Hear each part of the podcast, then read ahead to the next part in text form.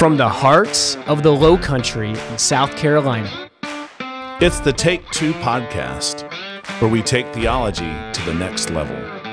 Well, hello, and welcome back to Take Two. This is our second week of podcasting, and you were saying strange things were happening to you. Yeah, I, I was actually going to ask you have people just been stopping you in the street?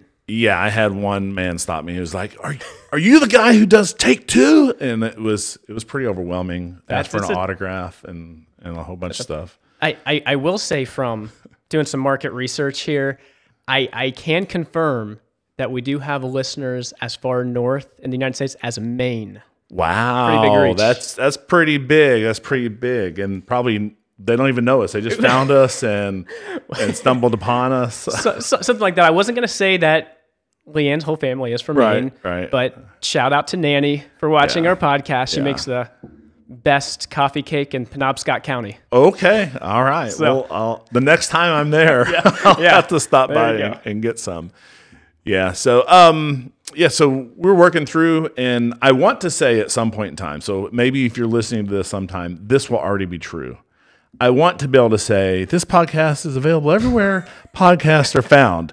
Um, but we're working through some technical difficulties with registering it with Apple, and I think as soon as that happens, we'll be able to truthfully say that. But, Come on, Apple. uh, Get it together. But if you're listening to this, you found us somehow, and and we appreciate it. Uh, Yes. I thought that maybe we would go over just some things that I have them marked as uh, confirmations or corrections. So we had questioned whether Abraham had any children other than Isaac or Ishmael. And it is true. He did have other uh, children. After Sarah died, he took up uh, another handmaiden or concubine or something, wife. And Celebrate had- the wins. had Because we got some losses yeah, we- coming that up. was our that was our win. we did have some losses. Uh, we were talking about uh, Paul going to be in prison with Festus and Agrippa, um, and I we both knew. I think. Well, I knew. Did you know it was in one of the Caesareas? Well, I this is embarrassing for me. Yeah. I did because I have been physically to both of these places, yeah. and I said it wrong. Right, and I can like envision, and it's like the water's right there. Right, right. So, So- it's maritime, not Yeah, yeah. Philippi. So I guess Caesarea Philippi is up north, closer to the Golan Heights, and um, yeah, and then Caesarea Maritime is near the sea, which is where he was held. And then the last one, this one's on very, me too, I think, very yeah. minor, very minor, but we attributed a quote to You know, Charles Wesley, and, and it was supposed to be John I feel like they're a package deal. Honestly, they're they like are, they hymns are, and they pre- are. one's a preacher. I don't know. It's like they go together. yes, yeah, knows? yeah. So those aside, uh, I think we're ready to to pretty much launch. And um, just thirty seconds, we do look at uh, our sermon on Tuesdays that was preached at our church, where Joel is our senior elder, and we're both part of the elder boards. And um, so that's what we're going to be doing. We're going to be looking at his second sermon on the book of Romans. So we got some notes, and um, we're going to read the text. So today's text was from uh, 1 8 through 17. And um, how about I read that for us? Fantastic. And then you want to just maybe hit a brief, start a brief overview on Yeah, some of the let's do it. introduction. Yeah. So let me read the text. This is Paul. He says, First, I thank God through Jesus Christ for you all, because your faith is being proclaimed throughout the whole world. For God, whom I serve in my spirit in the preaching of the gospel of his Son, is my witness as to how unceasingly I make mention of you always in my prayers making request, if perhaps now at last, by the will of God, I may succeed in coming to you. For I long to see you so that I may impart some spiritual gift to you, that you may be established. That is, that I may be encouraged together with you while among you, each of us by the other's faith, both yours and mine. I do not want you to be unaware, brethren, that often I have planned to come to you and have been prevented so far, so that I may obtain some fruit among you also, even as among the rest of the Gentiles. I am under obligation both to the Greeks and to the barbarians, both to the wise and to the foolish. So, for my part, I am eager to preach the gospel to you also who are in Rome. For I am not ashamed of the gospel, for it is the power of God for salvation to everyone who believes, to the Jew first, and also to the Greek. For in it the righteousness of God is revealed from faith to faith, as it is written, But the righteous man shall live by faith. All right, you, so there's our text. All right, jumping into a brief overview of the sermon, and, and I don't know if the sermon notes will be posted on our website uh, at CBC, but we should work on that. Yeah, yeah. Uh, I think it's, I've never, I assume it's something that Sermon Audio can do. Um, so maybe we talk to Danny or I don't know. That's a Good question. yeah. We can we can make it happen. Yeah, we know yeah, I we know think so. people at Yeah, Charleston yeah, Bible. um, if, if you if you have the notes, I'm looking at them right now. The title of Pastor Joel's sermon today was "I am not ashamed of the gospel," and and he's leaning in, into that part in his overview.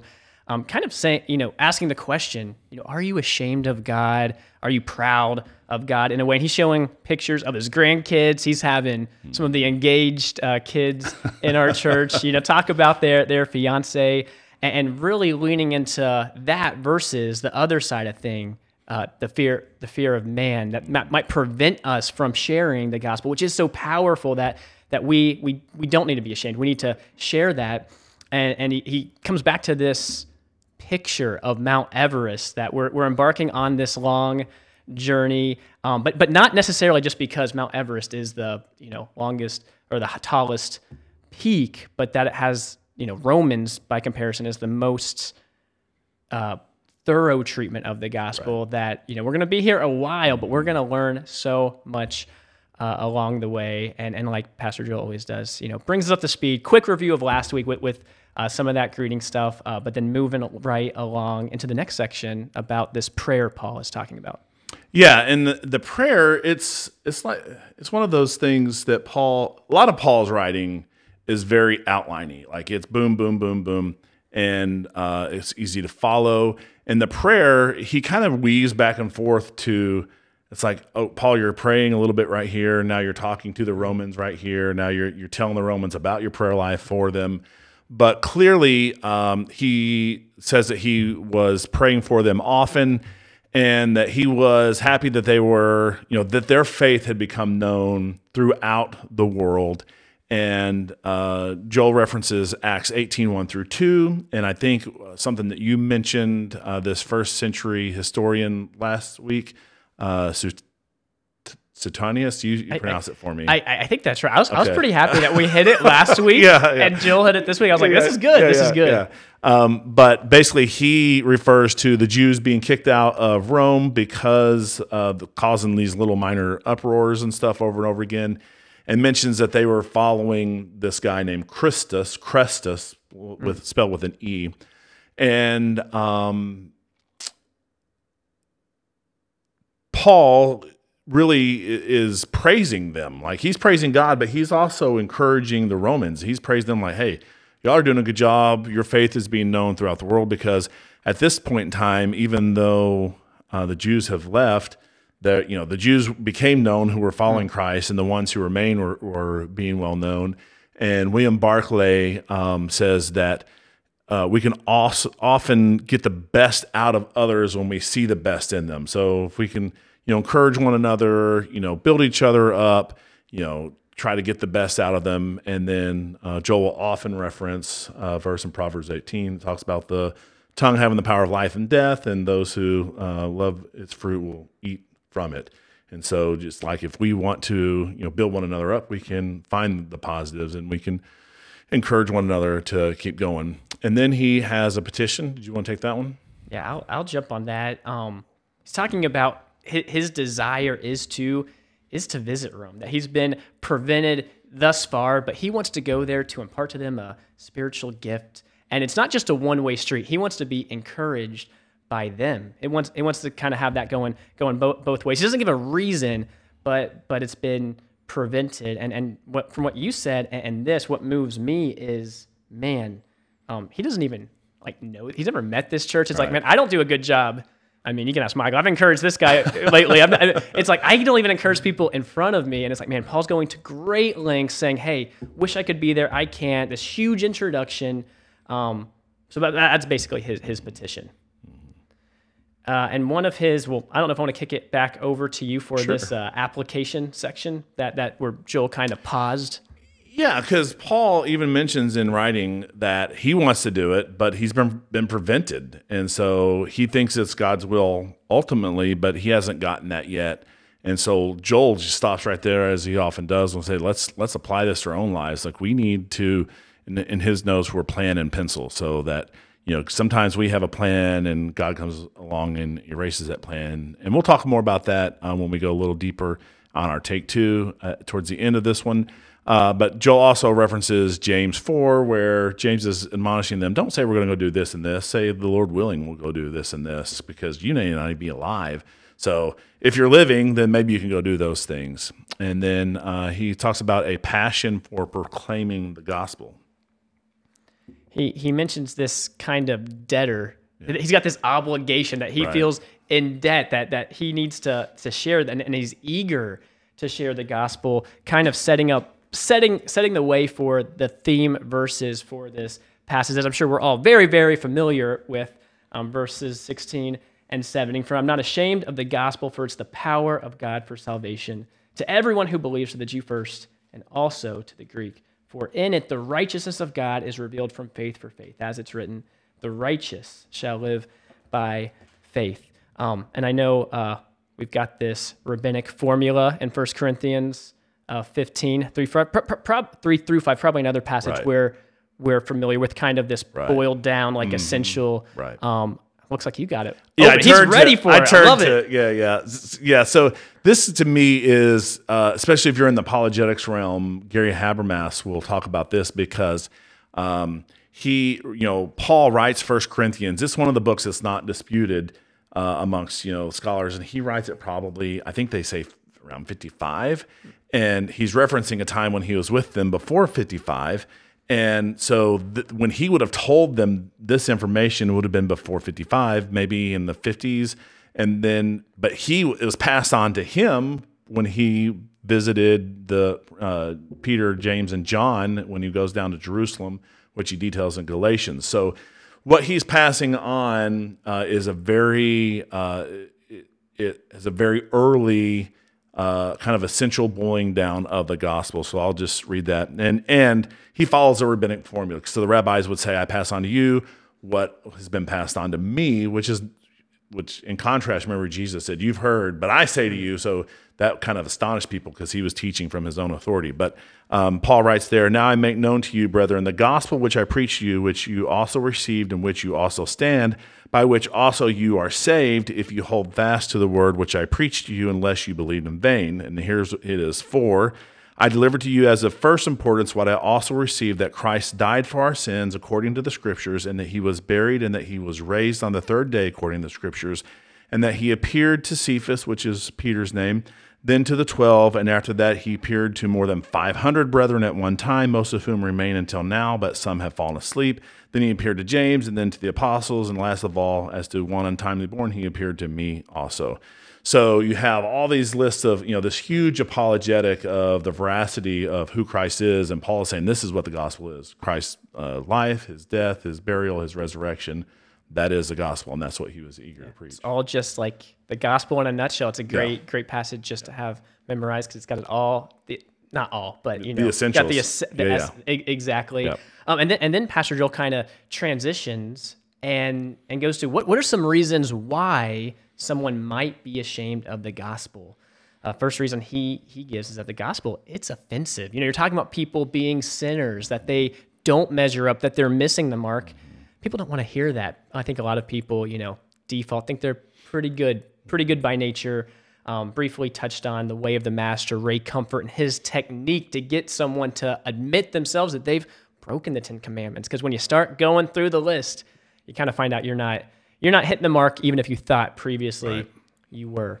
Um, talks about the gospel being foolish, um, alludes to this text in 1 Corinthians 1 20 and 24, um, and, and, really hits on, you know, without the Holy Spirit, we're not going to get very far. That, you know, the wisdom of God, it's, it's foolishness to the world and, and a stumbling block to some. And, and that to some they just look at it and say hey this this doesn't make sense i i don't get it that that can cause someone to be ashamed to share it that they're going right. to come off foolish right. it's really backwards of because most world, I guess all of them except for Christianity, would say you're basically good, and if you are real good, then you can you know be with God. And Christianity reverses both of those. It's you're not good, you're bad, Or not. um, and and furthermore, your path to uh, back to God. This is kind of the, I, I kind of the both hint like so. The offensive part is you're not good. I take the foolish part to be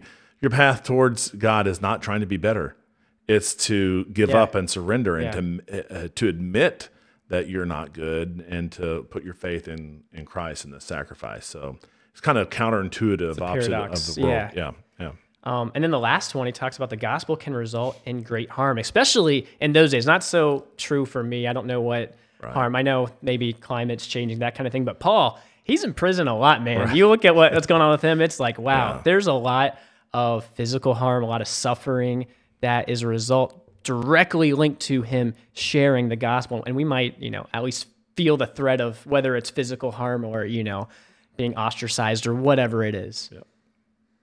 Uh, then, then he transitions to this phrase first the power of God.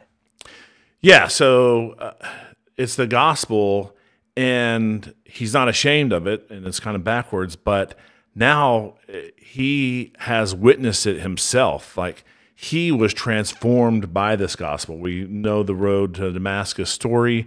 Um, it's such an important part of Paul's life that Luke tells it to us three different times. And so you can kind of see in Acts 26, 16 through 18, how he relays while he is in Caesarea Maritime that um, he says, Here's the purpose. This is what God told me that he had for me. And uh, it radically changed Paul's life. And so he sees that, that power. And um, the next one was the righteousness of God. So the gospel not only is it the power of God to deliver us from our sin, deliver us from our captivity, but it also deliver, shows us a righteousness. And Paul's going to get more into this in uh, later on in Romans, but it is um, a way for God, and I, I don't want to steal our future thunder, but it is. There's a, a phrase that Paul uses later on. He says it allows God to be the just justifier, and so He can still be just, but He's not just like winking over our sin. He's not just going, "Oh, okay, that's fine." Like the gospel, because He, you know, it was a penal substitution for us he was able to reveal his righteousness, his standard, while at the same time setting us free from that sin. So I'm, I'm sure that we will get more into that as we um, uh, move on. Um, and it also says that the righteousness of God is from faith to faith. And we're going to talk a little bit more about that. So we won't spend a lot of time because that's one of the things that we want to expand on. Um, but the bottom line is impossible to fulfill the law um, or to fulfill the the the needs of salvation through either the law or good works, and that's what we're talking about, like the foolish foolishness of the gospel. You have to kind of let go um, and you know throw yourself at, at God's mercy, and that's kind of counterintuitive to our way of thinking, but that is what the gospel is.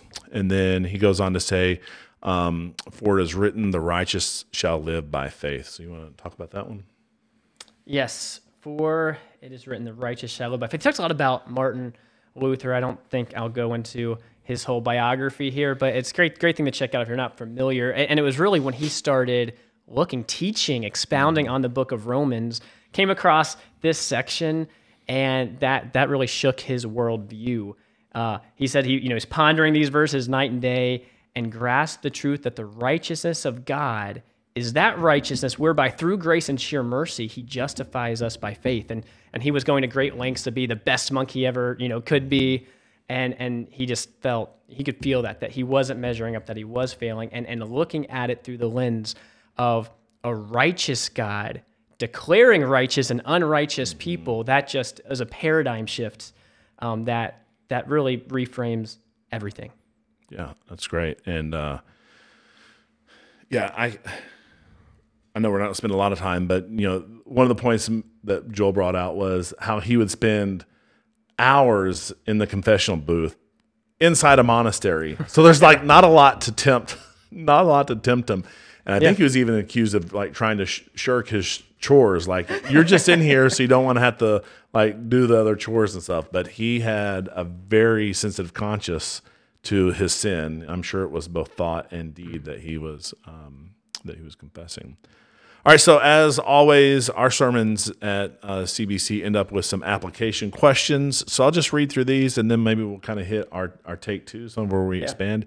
So again, memorize uh, 1, 16 through 17. So I'm working on that. I, I recited Yeah, it to, he- Michael's killing it. to, to Zach before he got before he got going. Um, and then just different ways to witness. So Joel gave us some tracts that we could hand out. We, he suggests that we invite people to our Easter uh, sermon. That we could pray that we would have boldness and be willing to speak and not be, you know, have that fear that sometimes that we would have. And um, he says that Paul was thankful for the church in Rome. Uh, who can we express gratitude to towards? So just like Paul said, "Thank you," we should be able to express gratitude towards someone. Is there is there something you want to tell me, Michael, right now? Yeah, yeah. Uh, Actually, I should be saying thank you to Michael. No, no. He's bending over backwards for No, uh, that's- for good. some of this stuff. But uh, yeah, it's a it's a good reminder. It's like, man, Paul didn't even know these. He knew these people. He had not been with them. It's like Right. so much we can encourage others to be thankful and express that gratitude. Yeah, and then the last application was to take time this week to glory in our salvation in Jesus Christ, and you know, kind of just be amazed at it. You know, we don't want to be complacent with the gospel, and I think sometimes we've heard the gospel, we've you know, we share it, we talk about it every Sunday. It be it can lose its freshness, but it shouldn't because mm. it's you know it's a it's a great thing. And and even on that last point, I mean, can you? He encourages us to think of specifics, what you have been delivered from, and to. And I'm just thinking of you, Michael, not that big apologetic brain. It's like, can you imagine thinking of the gospel as foolish? It's like, man, what a waste it would be to like chase down all the facts of the universe. It's like, ah, Right. you missed this, And it's- then not see the yeah, yeah, Yeah, that's good. Good.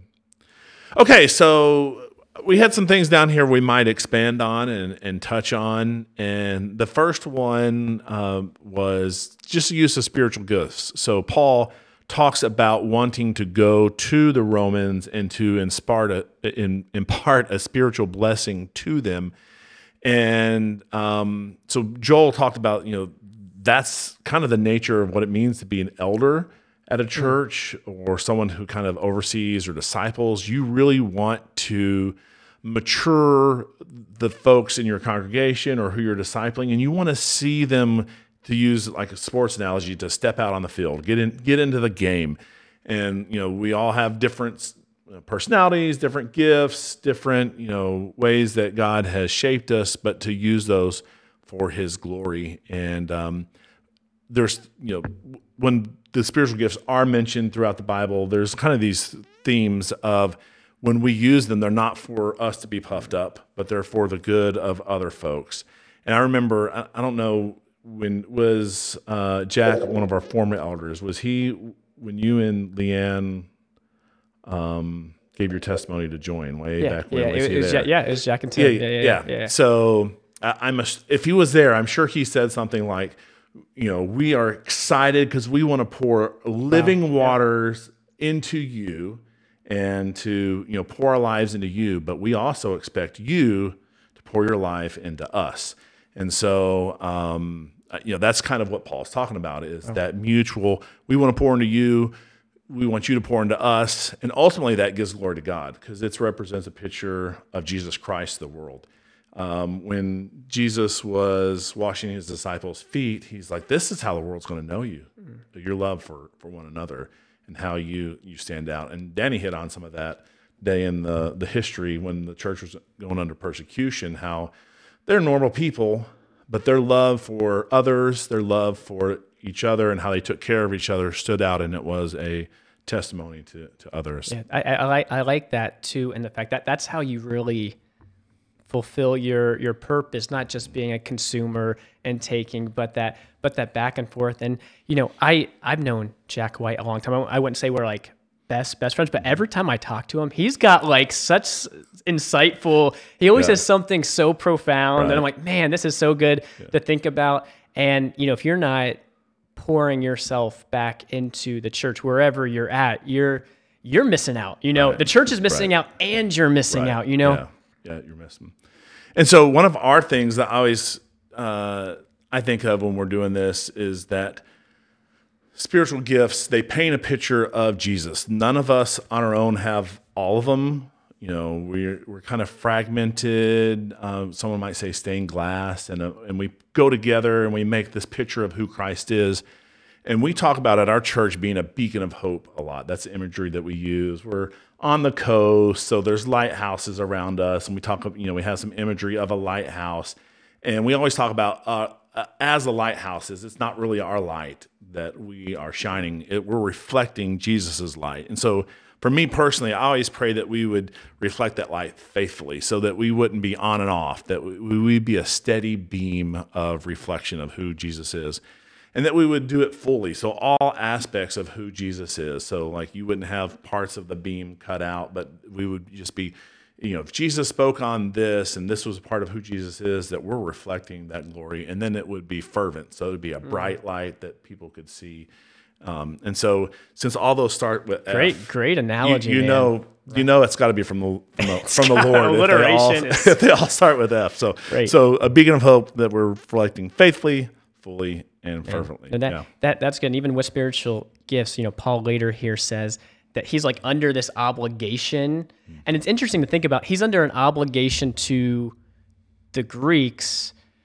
It almost seems like, you know, he should be under obligation to God, but it's how God works mm-hmm. through us where you can never pay back God. You're missing the point or it's not grace. And it's, you know, he feels that responsibility to use how God has gifted him to impact other people for the glory of God. Yeah, and he mentions Greeks and barbarians, and you know, a, bar- a barbarian to a Roman would be, you know, That's right. Yeah, yeah, yeah. a foreigner, someone who can't even speak our proper language. They sound like they're saying bar, bar, bar, bar, bar, 'cause that's how they Yeah. got that name. And so he's saying, no, I'm, I'm giving the gospel to everyone. Yeah. Yep. And then then we maybe talk a little bit about this plan in pencil mm-hmm. concept. I think that's a great way to look at it because you know I, I think people can make the mistake of holding tightly to everything. Pastor Joel mentioned himself being the planning type. Are you the planning type? I, I really do like the plan. I think it just depends on what the context. I do I like knowing what's going on Does before. Leanne like to plan? Leanne's more of a planner. She makes me look like I'm not a planner, Okay. to be honest. Right. Um, so, you know, as Pastor Joel's saying, hey, you know, plan, don't hold too tight to your plans. Does that mean, hey, I'm off the hook? I don't have to plan. I'm just going to live by the seat of my pants. Right, right, You know, do you have encouragement for that person? Yeah, well, I think that there are two extremes to avoid because there's all this wisdom literature through James, through Proverbs. Even Jesus would say before someone builds a, a silo or a granary, they count the cost. And so there's definitely nothing wrong to planning. Um, Solomon would say in Proverbs that you should know the face of your flock. Like if you're a businessman, you should know the health of your herds. You so there should be this planning part.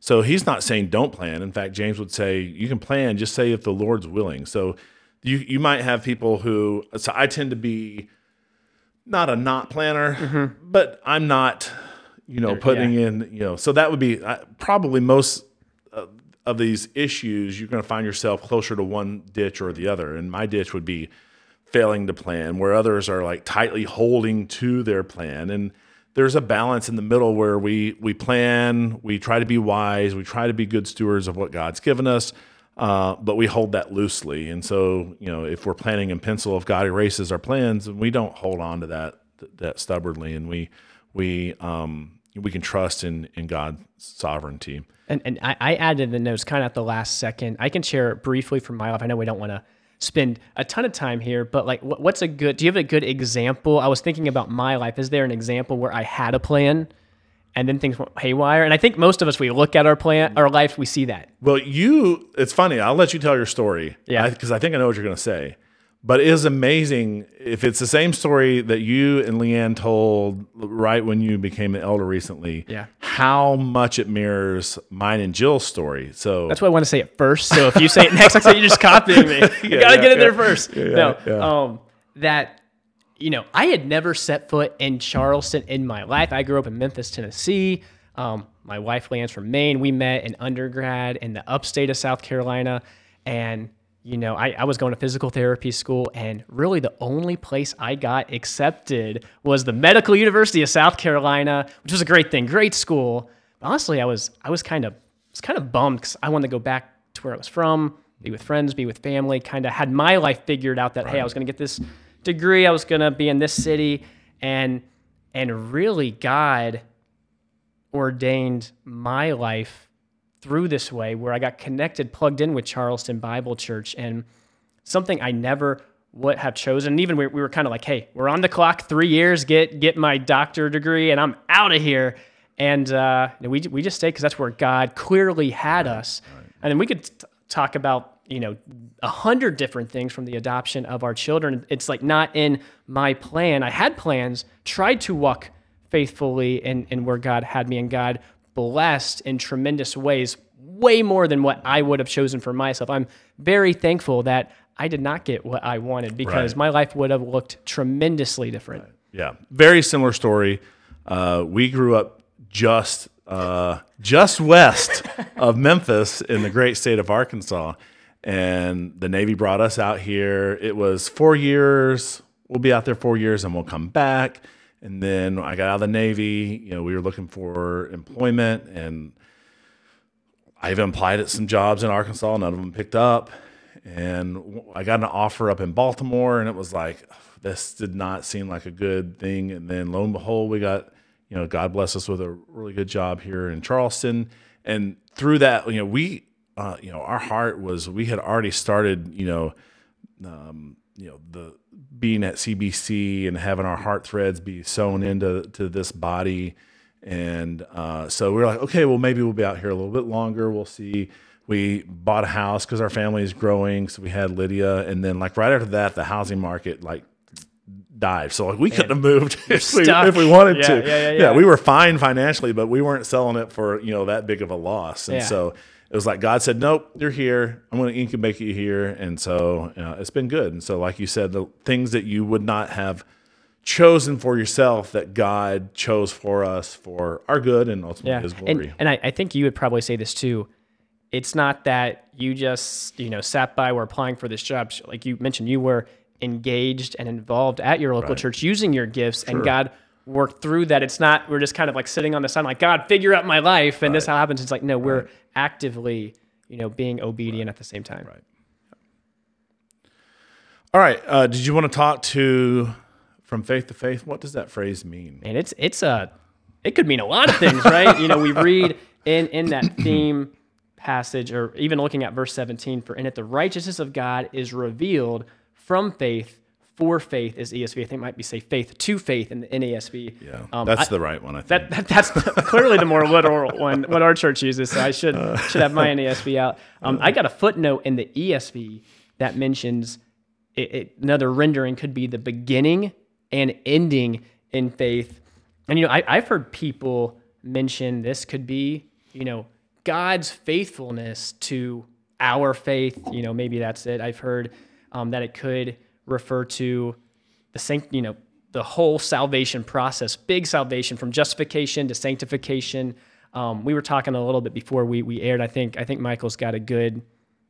Seems like it makes makes a lot of sense, you know, from from the text. What his thoughts are. Yeah, and the the the only other thing is I've heard one covenant theology person. Oh yeah. Say that they viewed it as like God's promise to to um, I won't say validate, but to honor, you know, a, a, a, parent's faith to give it to their children's faith. That seems less likely to me. And I'm not saying all covenant theology people believe that. So I'm not trying to say that, that that's a reason covenant theology is wrong. I'm just, I'm, that's another possible thing on the table. But I think the the ESV note where it says it begins and ends in faith, I think it's, and I think the, is it the New Living Translation that Joel that, read from? Yes, yes. Um, that says that it's, um, begins and ends with faith, where it's faith in the beginning and faith in the end, something like that. Um, do you remember exactly what it was? Man, yeah, I, I should have that. I, I don't. no, it's fine. Yeah, yeah. But it, it's something like that. And I think that's the the point is that it's not about works. It's not about you know trying to fulfill the law. The gospel is centered on faith, and we're going to see that be a major theme in um, Romans. We get to Romans three twenty one and it's going to talk about Abraham. You know, there's a righteousness revealed from God that is apart from the law, and it's and it's and, and it's through faith. So I think that's what he's saying is it's just a faith based gospel that it, it is all centered on faith. To- totally agree. Um, I see you got your boy Greg Koukl quote here. yeah, yeah. So uh, uh, amongst all of the the stuff here um, in in our world, uh, we can be fearful. So part of the point was, you know, that Joel had mentioned was not being ashamed of the gospel and the the fear of man. And Greg had mentioned previously, you know, amongst you know, sharing the gospel or a plethora of other biblically based ideas and doctrines that are just going against the grain of culture. I think mm-hmm. when you and I grew mm-hmm. up, things were starting to change. I'm not as old as Michael. I want to set the record straight. yeah. But anyway, go on. Yeah, yeah, yeah, yeah. But but even uh, as uh, recently as yeah, when you grew up, things were at least uh, generally culturally agreeable with basic you know things and we see a lot of things that are going against the bible these days mm-hmm. with uh, questions of sexuality and gender and so um, uh, we can be f- fear uh, we can be fear based with those things and um, greg would mention like pilate when he was uh, trying jesus he said that um, being afraid of the crowds he handed him over to uh, be crucified. And so Pilate goes down as the guy who at least legally condemned Jesus. We know that the Jews had a part in that as well. And um, we have this verse where it says that fear of man brings a snare. I think that's a, a proverb. Mm-hmm. Whereas the opposite is that fear of God is the beginning of wisdom or the beginning of knowledge, depending on which verse you're looking at. And amongst all of this, Greg uh, has been uh, quoted to say, faithfulness is not theologically complicated. Like, yeah, like there that. are some complicated things in the Bible. We tried to ferret out some stuff, but the big points are not theologically complicated. It, it's it's not hard to know what God's plan is for marriage. It's not hard to know what God's plan is for a myriad of things. Um, so it's not theologically complicated. It's just you know takes us being more afraid slash respectful of God and His Word than it is of of man and our, our surroundings. Man, couldn't agree more. That that's I know I am always wrestling with man. Don't let fear man stop you from from these things. Um, and then in our closing minutes here, I, I wanted to mention uh, verse 15. Paul mentions that I'm eager to preach the gospel to you. I think it's a good thing to think about.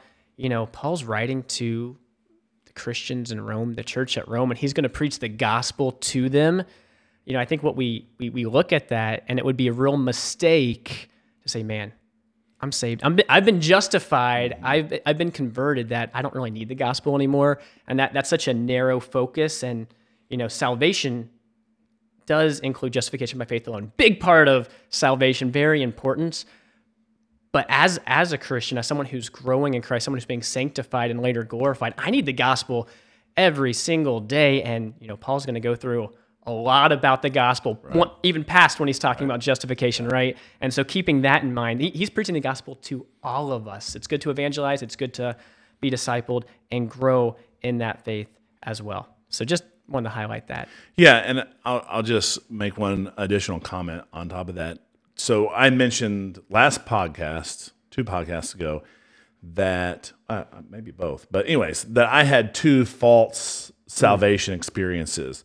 And during that time, um, when I would have said I was a believer, but I wasn't truly a believer, if I heard the gospel, I was kind of annoyed.